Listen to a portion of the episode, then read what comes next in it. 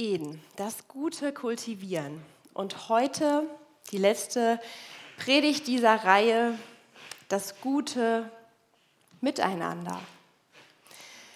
Ohne große Umschweife nehme ich euch kurz mit hinein in eine Situation meines Alltags, die sich so vor wenigen Wochen ereignete. Mein fünfjähriger Sohn Henry und sein kleiner Bruder Oskar haben einen Freund zu Besuch. Die drei spielen im Zimmer und ich höre durch die geschlossene Tür immer mal Stimmengewirr, das sich offensichtlich um die heiß diskutierte Frage dreht, was spielen wir denn jetzt als nächstes? Irgendwann wird es leiser und ich denke, okay, prima, Sie sind zu irgendeinem sinnvollen Ergebnis in Ihrer Diskussion gekommen. Plötzlich höre ich ein ziemlich heftiges Rums. Hm. Naja, denke ich mir, wenn sich jemand wehgetan hat, kommt er gleich heulend raus. Ansonsten mal Füße stillhalten und abwarten, was passiert. Den Gedanken kaum vollendet höre ich wieder. Rums. Und nochmal. Rums. Hm. Nun doch irritiert und aus Sorge um Unfälle auf Seiten der Kinder oder des Mobiliars öffne ich die Zimmertür und schaue in drei schuldbewusste Kindergesichter, von denen eines die Fernsteuerung des Rennautos in der Hand hält, mit dem offensichtlich mit vollem Karacho stumpf gegen die Zimmertür gefahren wurde. Ich frage wahrscheinlich in nicht völlig neutralem Ton, was macht ihr denn? Der kleine Bruder kommentiert nur, ich war das nett. Die Antwort des Kindes mit der Fernsteuerung in der Hand kommt auch prompt und ohne Zögern. Der Henry hat mir gesagt, ich soll das machen. Meinen wenig wertvollen Gedanken, naja, du kannst deinen Kopf ja aber selber benutzen, habe ich mir verkniffen und habe alle drei einigermaßen freundlich gebeten, sich doch bitte eine andere Idee zum Spielen zu überlegen, anstatt das Auto und die Zimmertür gleichermaßen zu demolieren. Auf frischer Tat ertappt löst im Menschen impulsartig aus, sich aus der Affäre ziehen zu wollen. Ich war das nicht, der oder die andere war es. Im Erwachsenenalter versuchen wir das vielleicht etwas, naja, sagen wir, galanter zu lösen. Aber wenn ich ehrlich bin, kenne ich solche Situationen auch nur zu gut. Es überrascht nicht, dass auch dies seinen Anfang hat in jenem Garten Eden. Dieser Ort, wo alles Gute gedacht war und angelegt war und wo diese eine Entscheidung der Menschen, Gott zu misstrauen, alles veränderte. Sie durften von allen Bäumen essen, nur diesem einen nicht, hatte Gott ihnen gesagt. Und dann kommt die Schlange daher und umgarnt sie, belügt sie, sät Misstrauen und die Menschen lassen sich täuschen und essen von diesem einen Baum. Eine Entscheidung mit krassen Konsequenzen. Adam und Eva sehen und spüren diese Konsequenzen direkt und sie verstecken sich. Und die Bibel beschreibt dann diese Szene folgendermaßen in Genesis 3. Gott der Herr rief nach Adam, wo bist du? Dieser antwortete, als ich deine Schritte im Garten hörte, habe ich mich versteckt. Ich hatte Angst, weil ich nackt bin. Wer hat dir gesagt, dass du nackt bist? fragte Gott. Hast du etwa von den verbotenen Früchten gegessen? Die Frau, antwortete Adam, die du mir zur Seite gestellt hast, gab mir die Frucht. Deshalb habe ich davon gegessen. Da fragte Gott die Frau, was hast du getan? Die Schlange verleitete mich dazu, antwortete sie. Deshalb aß ich von der Frucht. Kommt es euch bekannt vor? Seht ihr diese verblüffende Ähnlichkeit? Ich war das nicht. Die war das. Und die hat mir gesagt, ich soll. Ziemlich kindisch eigentlich. Andererseits, das muss man Adam und Eva zugute halten, sie hatten auch noch keinerlei Übung darin, sich aus der Affäre zu ziehen. Das war ihr erstes Mal. Tragischerweise hatte die Entscheidung, die von Adam und Eva vor zigtausend Jahren getroffen wurde, heftige Konsequenzen auf verschiedensten Ebenen. Das haben wir in den vergangenen Predigten zu dieser Themenreihe auch schon gehört. Und eine dieser Ebenen betraf ganz konkret ihr Miteinander, ihre Gemeinschaft und Einheit. Und weil diese Auswirkungen die gesamte darauf folgende Menschheit betreffen, ist auch unser Miteinander heute, unsere Gemeinschaft und Einheit heftig in Mitleidenschaft gezogen worden. Wie gravierend diese Folgen sind, das wissen wir alle nur zu gut. Abgrenzen, Vergleichen, Neid, Misstrauen, Scham, Beschuldigung, um nur ein paar wenige Beispiele zu nennen. Ich spüre jeden Tag aufs Neue, diese Konsequenzen sind Realität in meinem Leben und sie tun weh. Ich weiß jetzt nicht, wie es euch geht, aber ich zumindest gehe Schmerz und Schwierigkeiten lieber aus dem Weg. Ich brauche das jetzt nicht, die so permanent an meiner Seite zu haben. Und so könnte ich doch zu der logischen Schlussfolgerung kommen, halte ich mich einfach von Gemeinschaft fern, dann bleiben mir auch die ganzen damit einhergehenden Verletzungen und Enttäuschungen erspart.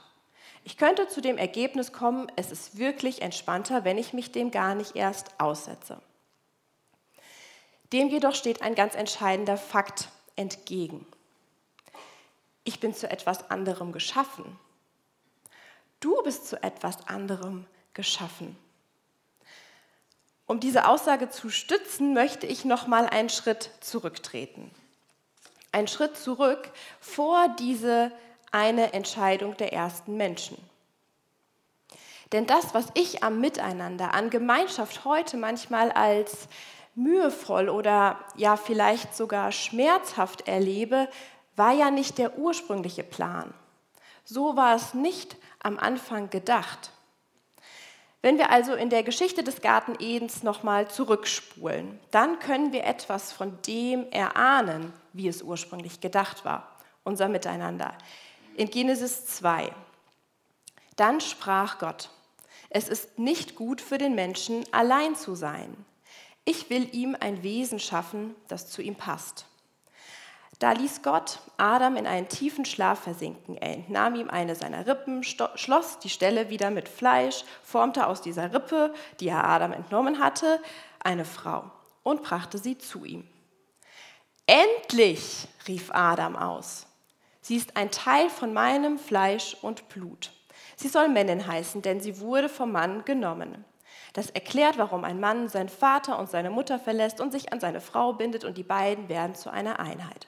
Adam und seine Frau waren beide nackt, aber sie schämten sich nicht. Es ist nicht gut für den Menschen, allein zu sein. Das sagt Gott. Das sagt nicht ich oder irgendwelche netten seelsorgerlichen Ratgeber. Gott formuliert es unmissverständlich. Alleinsein ist nicht gut für den Menschen. Allein ist er nicht vollständig. Ich will ihm ein Wesen schaffen, das zu ihm passt. Die hebräischen Worte, die hier Verwendung finden, sind inhaltlich total spannend, weil sie ganz viel von diesem ursprünglichen Gedanken Gottes über das Miteinander der Menschen ausdrücken. Das Wort, das jetzt hier in diesem Bibeltext mit Wesen übersetzt wurde, beinhaltet verschiedene Aspekte wie Hilfe und Beistand. Und dieses Verb hat eine Wurzel und diese Wurzel heißt stark sein. Hier wird ausgedrückt, dass die Hilfe in der Stärke des gemeinsamen Handelns liegt. Die Hilfe liegt im Miteinander, in der Ergänzung. Und das wird dann noch unterstrichen durch diesen ja, Nebensatz, ein Wesen, das zu ihm passt. Nicht irgendein fremdes Wesen, sondern eines, das zu ihm passt. Ein dem Menschen entsprechendes Gegenstück. Ein Ausleger formuliert in einem Bibelkommentar, der Mensch braucht bei relativer Verschiedenheit eine passende Ergänzung von wesentlicher Gleichheit. Der Mensch braucht bei relativer Verschiedenheit eine passende Ergänzung von wesentlicher Gleichheit. Es klingt erstmal etwas holprig, gebe ich zu, aber ich finde, wenn man drüber nachdenkt, trifft es es sehr gut auf den Punkt. Drei Aspekte sind in diesem Satz ganz deutlich. Erstens, Menschen sind verschieden. Zweitens, Menschen sind im Wesentlichen aber auch gleich. Und drittens, Menschen brauchen wegen dieser beiden ersten Punkte einander als Ergänzung. Gott schafft aus einem Teil von Adam seine Frau Eva. Wie genau sich jetzt dieser Schöpfungsakt vollzog, das entzieht sich meiner Vorstellung, da möchte ich auch gar nicht spekulieren, ist aber auch nicht so die relevante Frage an dieser Stelle. Gott schafft den Menschen auf ein Miteinander hin, für Gemeinschaft. Die Verse, die der Beschreibung der Schöpfung der Frau folgen, werden häufig auf die Ehe von Mann und Frau bezogen. Ich bin überzeugt, dass sie ebenso ein Bild für die Gemeinschaft des Menschen im Allgemeinen darstellen. Gemeinschaft und Einheit nämlich so, wie es sich der Schöpfer gedacht hat. Dass diese Gemeinschaft von Anbeginn in den Menschen hineingelegt war, drückt sich in Adams Reaktion aus. Er sieht die Frau, die Gott erschaffen hat und ruft, endlich, endlich, das ist ein Jubelruf, ein Freudenschrei, kein, oh, das jetzt auch noch? Nein, endlich ruft er. Adam hat auf sie gewartet, auf diese Ergänzung, auf ein Gegenüber, auf eine Widerspiegelung seiner selbst. Das Miteinander war schon in ihm angelegt und deswegen sehnt er sich nach dessen Erfüllung. Er spürt, da geht noch mehr, da fehlt noch was. Und jetzt endlich ist es Realität. Und in dieser Realität erlebt er Ergänzung, Einheit und auch Freiheit. Der letzte Satz des Abschnittes beschreibt es. Adam und seine Frau waren beide nackt, aber sie schämten sich nicht. Sie schämen sich nicht.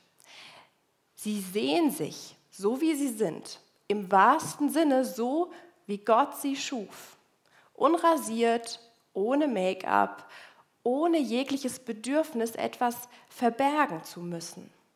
Sie schämen sich nicht von, voreinander. Sie wissen sich ganz und gar angenommen. So war es gedacht, diese Gemeinschaft des Menschen. Eine echte Gemeinschaft, ein Anteil haben aneinander, mit allem, was dazugehört. Annahme ohne Wenn und Aber. Nur indem Adam und Eva einander so unverhüllt sehen, können sie erkennen, welche Unterschiedlichkeit und auch welche Gleichheit in ihnen steckt.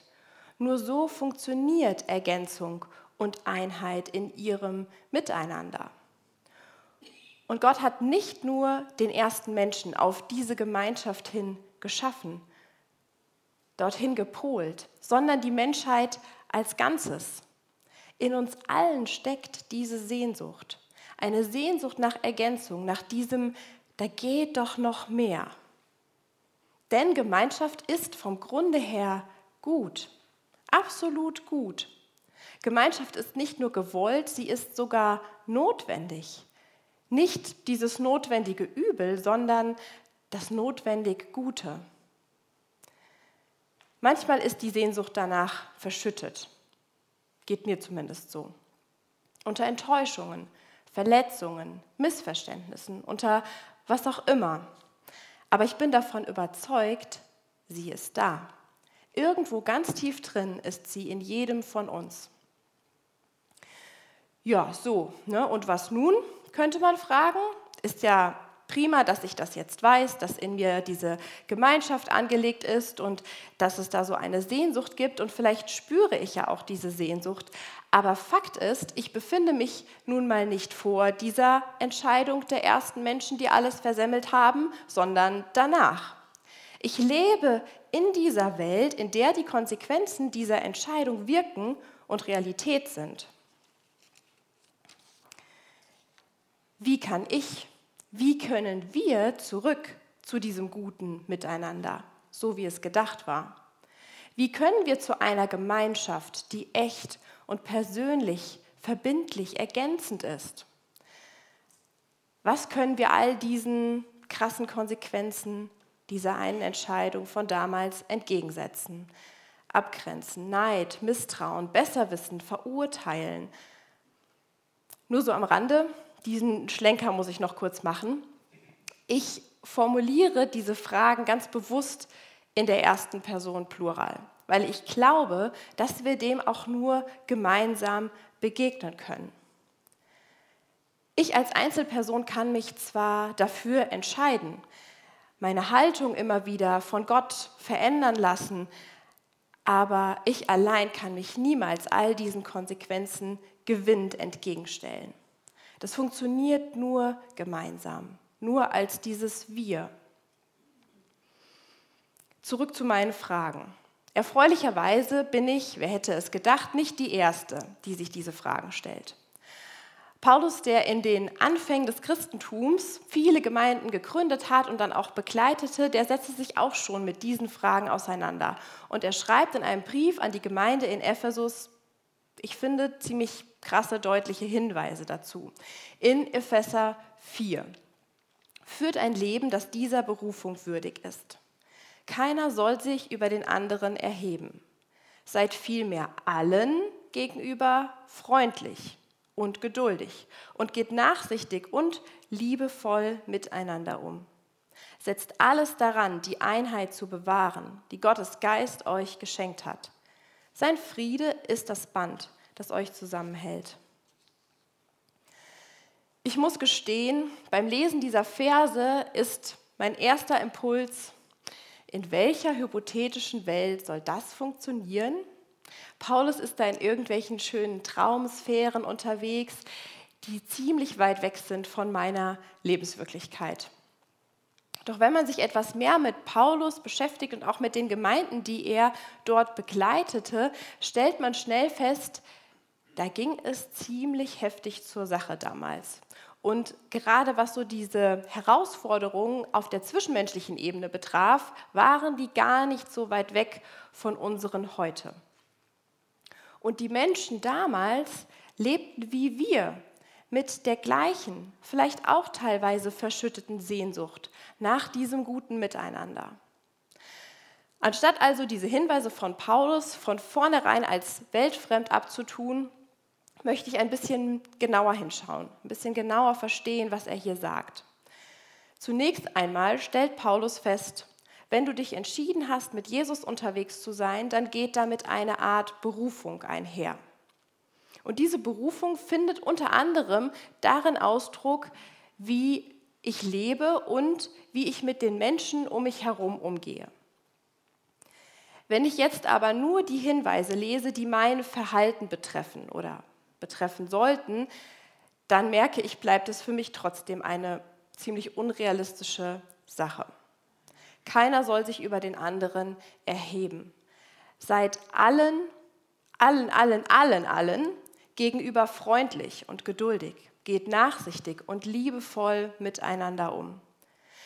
Ich muss gestehen, selbst an meinen besten Tagen gelingt mir das nur in den Ansätzen. Doch wenn wir diese Verse von hinten aufrollen, dann bekommen sie eine andere Dynamik. Zunächst einmal drückt Paulus aus, weshalb diese Art und Weise des Miteinanders so erstrebenswert ist. Solch ein Miteinander bewahrt die Einheit. Diese Einheit, von der wir aus Eden schon wissen, dass sie ganz und gar gut war. Eine Einheit, die geprägt war von Vertrauen, von sich ganz sehen, von Annahme. Ich erinnere nur an diesen Satz, Sie waren beide nackt und schämten sich nicht. Aber diese Einheit ist nicht nur etwas Zwischenmenschliches, sondern sie hat eine geistliche Dimension. Ich würde sogar sagen, sie ist eine geistliche Dimension. Diese Einheit entsteht nicht. Ich kann sie nicht erschaffen. Diese Einheit schenkt Gottes Geist und er ist Teil davon. Großartigerweise steht jetzt im Text, er hat sie bereits geschenkt. Der Gemeinde damals in Ephesus war sie bereits gegeben und uns heute wie wir jetzt hier sitzen, uns ist diese Einheit bereits gegeben. Weder damals noch heute lässt sich die Einheit durch das beschriebene Verhalten erschaffen, sondern lediglich bewahren. Es geht darum, das bereits Gegebene nicht kaputt zu machen, sondern es zu erhalten.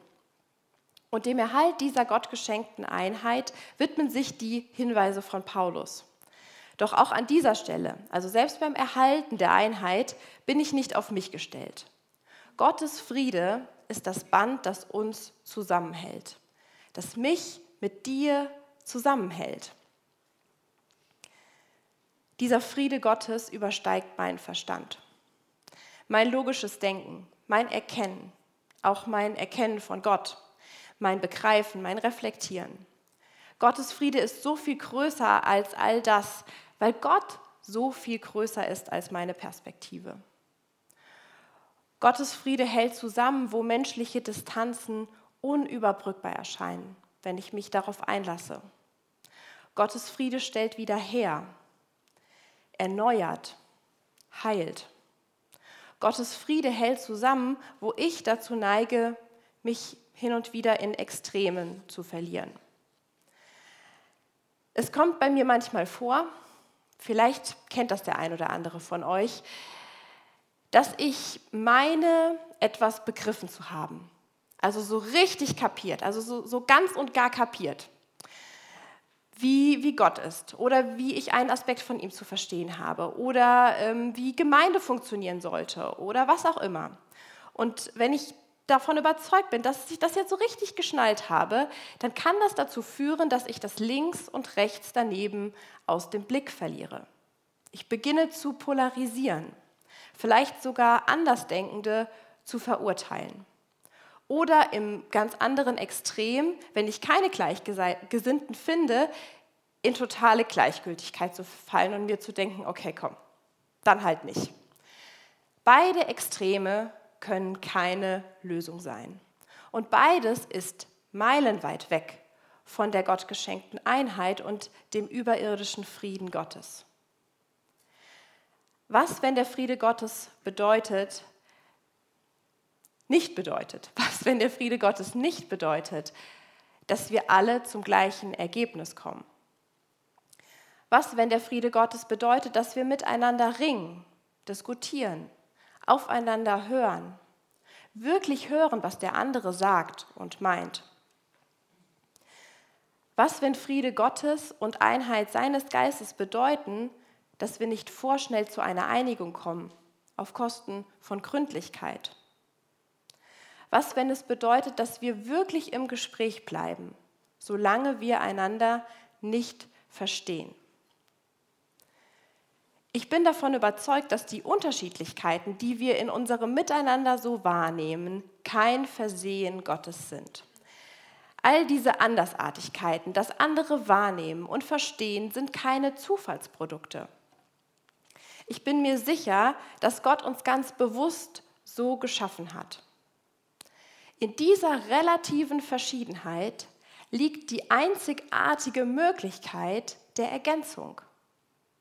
Wie ein bunter Blumenstrauß, dessen Schönheit genau darin Ausdruck findet, dass er aus ganz unterschiedlichen Blumen zusammengebunden wurde.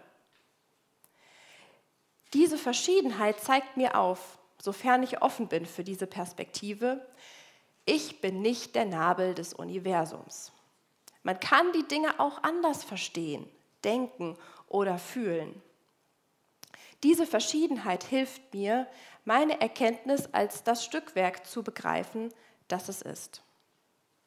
Gott wollte Verschiedenheit, denn er wollte, dass wir einander brauchen, dass wir einander wirklich brauchen, aufeinander angewiesen sind. Mir ist klar, dass das ein kniffliger Punkt ist. Mir persönlich geht es zumindest so. Aber ich glaube, wir kommen nicht drum herum, weil Gott es sich genau so ausgedacht hat. Wenn ich jetzt vor diesem ganzen Hintergrund noch einmal auf die Hinweise von Paulus schaue für ein gutes Miteinander, dann wirkt es zumindest auf mich anders. Ich kann es anders einordnen. Ja, es ist immer noch super herausfordernd, keine Frage. Aber ich muss es ja nicht alleine schaffen. Wenn ich mir klar mache, dass die Einheit schon da ist und was für ein Riesenschatz in dieser Einheit liegt, dann motiviert mich das extrem. Dann möchte ich alles daran setzen, diese Einheit zu bewahren dann kann mir dieser Vernunftgrenzen sprengende Friede Gottes die Augen dafür öffnen. Meine Perspektive ist begrenzt. Ich bin genauso anders, wie der oder die andere anders ist. Bei allem, was Gott schon geschenkt hat, nämlich die Einheit. Und bei allem, was Gott uns zum Erhalten der Einheit dazu gibt, nämlich seinen Frieden, gibt es etwas, das ich beitragen kann. Ich kann mich dafür entscheiden, die Hinweise von Paulus ernst zu nehmen und mich von Gottes Geist auch immer wieder darauf einnorden zu lassen. Ich möchte mich nicht über andere erheben. In Demut unterwegs zu sein bedeutet nicht, mich selbst zu verachten oder gering zu schätzen. Es bedeutet, mich mit dem, was ich bin und habe, ganz einzubringen und dabei die nüchterne Selbsteinschätzung zu behalten, ich bin eben nicht der Nabel der Welt. Ich möchte allen gegenüber freundlich sein. Ich möchte rücksichtsvoll mit den Menschen umgehen, sie ganz sehen. Sanftmütigkeit bedeutet nicht mangelnde Festigkeit oder Klarheit, aber eine Klarheit, die nicht aggressiv ist, die sich nicht selbst höher stellt oder verletzend ist. Ich möchte geduldig und nachsichtig sein, auch wenn das Gegenüber es mir richtig schwer macht. Auch wenn das gute Miteinander auf eine harte Probe gestellt wird, manchmal auch von einzelnen Personen. Ich möchte mich für Geduld und Nachsichtigkeit entscheiden. Langmut, so ein tolles Wort in diesem Zusammenhang. Das beschreibt den Zorn weit, weit weg sein zu lassen. Ärger und Frustration machen das mir persönlich manchmal schwer. Ich rege mich auf. Ich reg mich manchmal auch gerne auf. Und dann ärgere ich mich und ich halte nicht selten auch an diesem Ärger fest, viel länger als es sein müsste. Es ist eine Entscheidung, die ich heute treffen kann und will. Ich möchte geduldig und nachsichtig sein. Und abschließend, ich möchte liebevoll mit den Menschen umgehen. Manchmal ist es ein Aushalten in Liebe. Doch diese Liebe kommt nicht von mir. Ich darf an der Quelle sitzen. Ich darf mich beschenken lassen von Gott, von seinem Blick für die Menschen, mit seiner Liebe für die Menschen. Und immer und überall dort, wo mir das nicht gelingt, und das war in der Vergangenheit der Fall, das wird auch in der Zukunft immer mal wieder der Fall sein. Immer dann darf ich mich auf das berufen, was Jesus uns vorgelebt hat. Vergebung. Ich darf um Vergebung bitten und ich darf Vergebung zusprechen. Und wenn das geschieht, dann ist das ein heiliger Moment. Ein Moment dieses guten Miteinanders, das mich an Eden erinnert. Ich durfte genau das vor kurzem erleben, welche Kraft darin liegt und wie Vergebung dann den Raum für Frieden aufmacht. Dieser göttliche Friede, der verbindet und heilt und wiederherstellen kann. Ganz ehrlich, ich finde, es ist ein Abenteuer. Für mich ist es wirklich ein Abenteuer, mich hier auf diesen Weg zu machen und auf diesem Weg zu bleiben. Aber ich spüre, ich sehne mich danach. Ich sehne mich nach Ergänzung, Teil dieses von Gott gedachten großen Ganzen zu sein.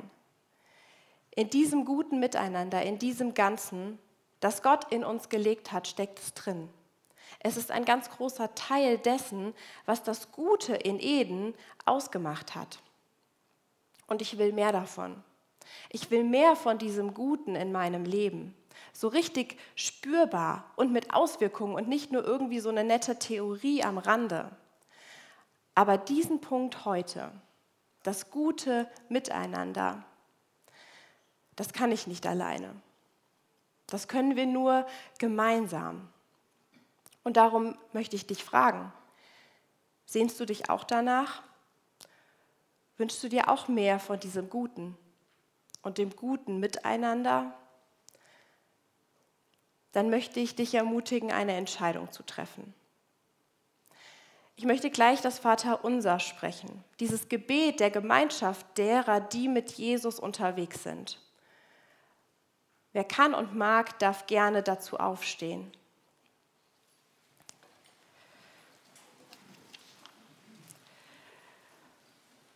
Und bevor ich jetzt mit dem Gebet beginne, lasse ich uns noch einen Moment der Stille. Wenn du magst, schließ gerne deine Augen.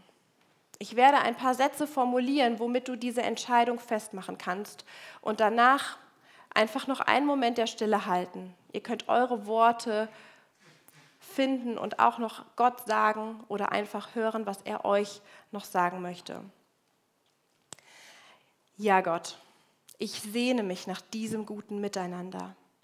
Ich entscheide mich, die Einheit deines Geistes zu bewahren. Ich entscheide mich, deinen Frieden an mein Herz heranzulassen. Dein Friede der Heilung und Wiederherstellung, der mich im besten Sinne einbindet. Das gute Miteinander beginnt bei mir. Ich möchte Teil deines Ganzen sein.